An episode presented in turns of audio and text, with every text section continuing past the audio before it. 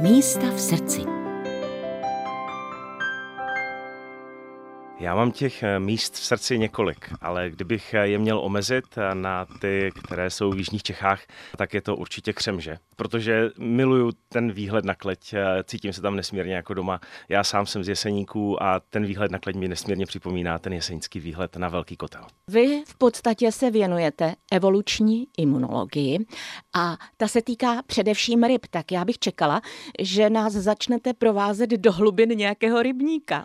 Ne, ne, to sice se věnuju imunologii ryb a ta věda mě zavádí na různá místa, která jsou blízko vody, ale tím, že jsem vyrostl na horách, tak pro mě jsou hory asi významnější. Jste mezi těmi, kdo pravidelně vybíhají na kleť nebo ji jenom pozorujete z křemže?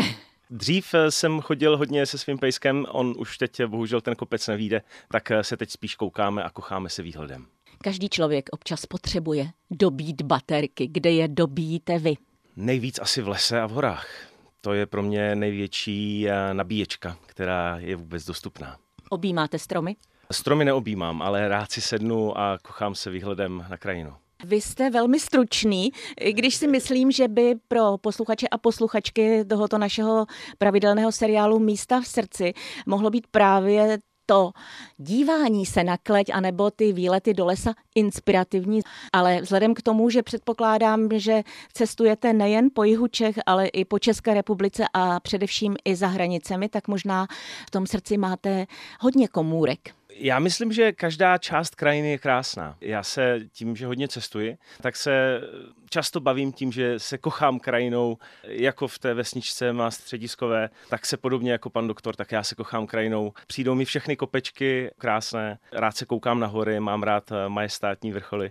A samozřejmě tím eh, svým zaměstnáním, které je blízko k vodě, tak se samozřejmě také rád trávím čas u moře.